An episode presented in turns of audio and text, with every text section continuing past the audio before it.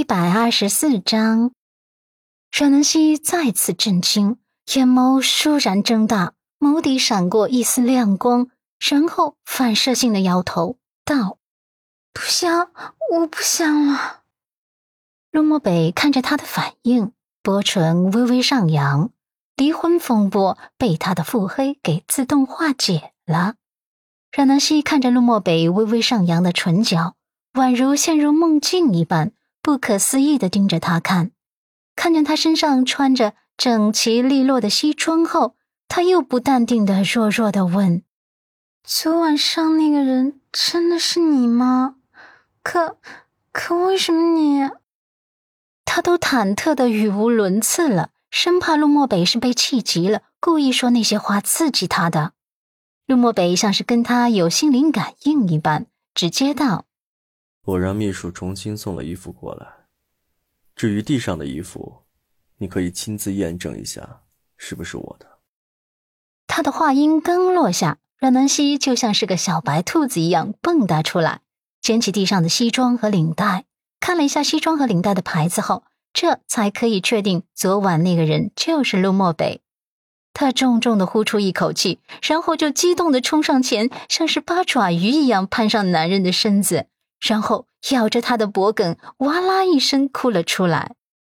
陆漠北，你个王八蛋，你杀死我了！我真的以为自己婚内出轨了，我真的以为我们的婚姻到尽头了。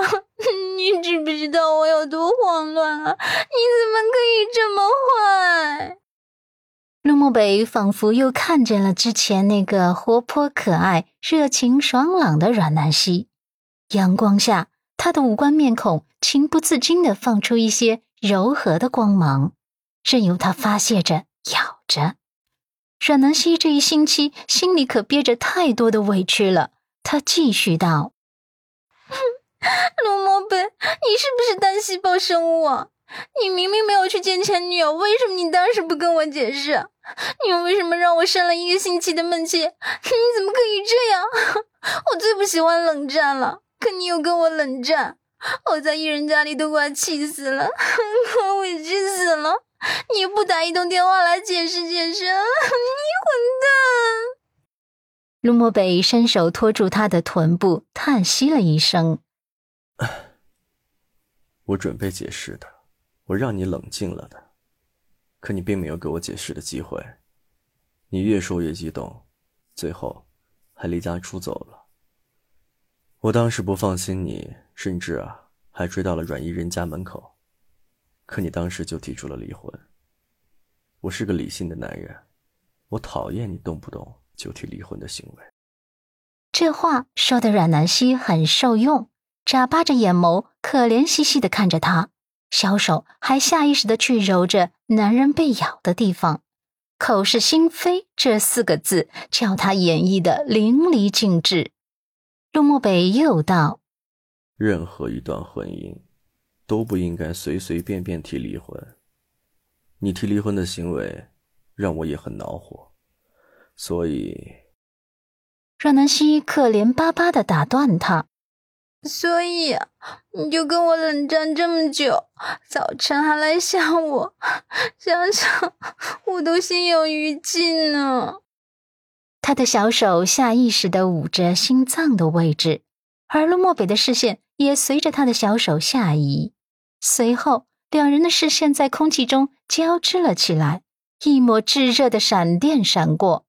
原来南希一早晨醒来就被吓得不行，根本就没穿衣服。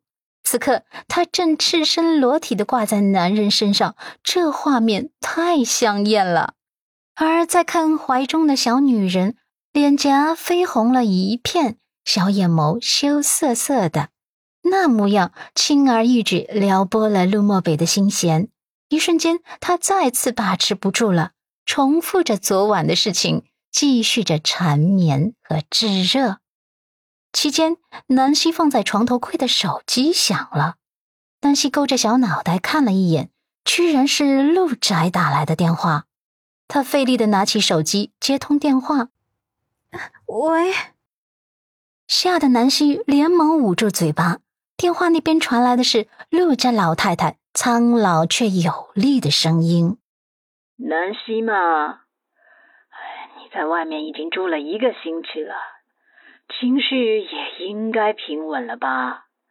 我去接你回陆家，我想跟你谈谈。”南希听出来老太太声音里的关心，她有些感动，对男人使了眼色之后，男人总算是安稳了下来，她这才对着电话笑道：“啊，谢谢奶奶关心，不用您接我了，刘先生一会儿接我回家。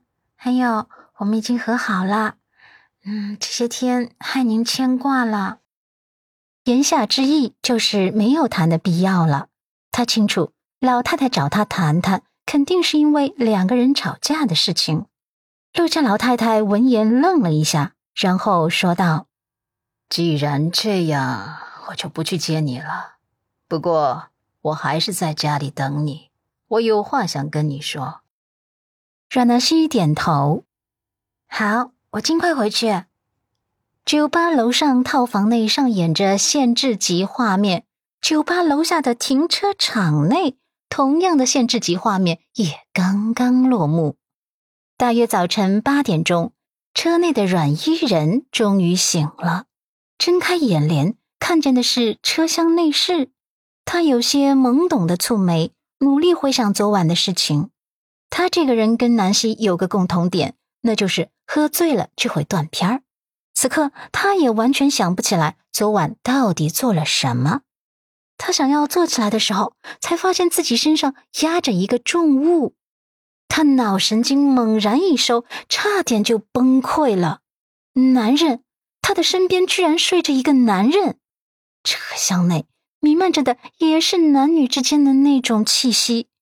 天哪！他的脑袋瞬间就一阵热血上涌，直冲脑门。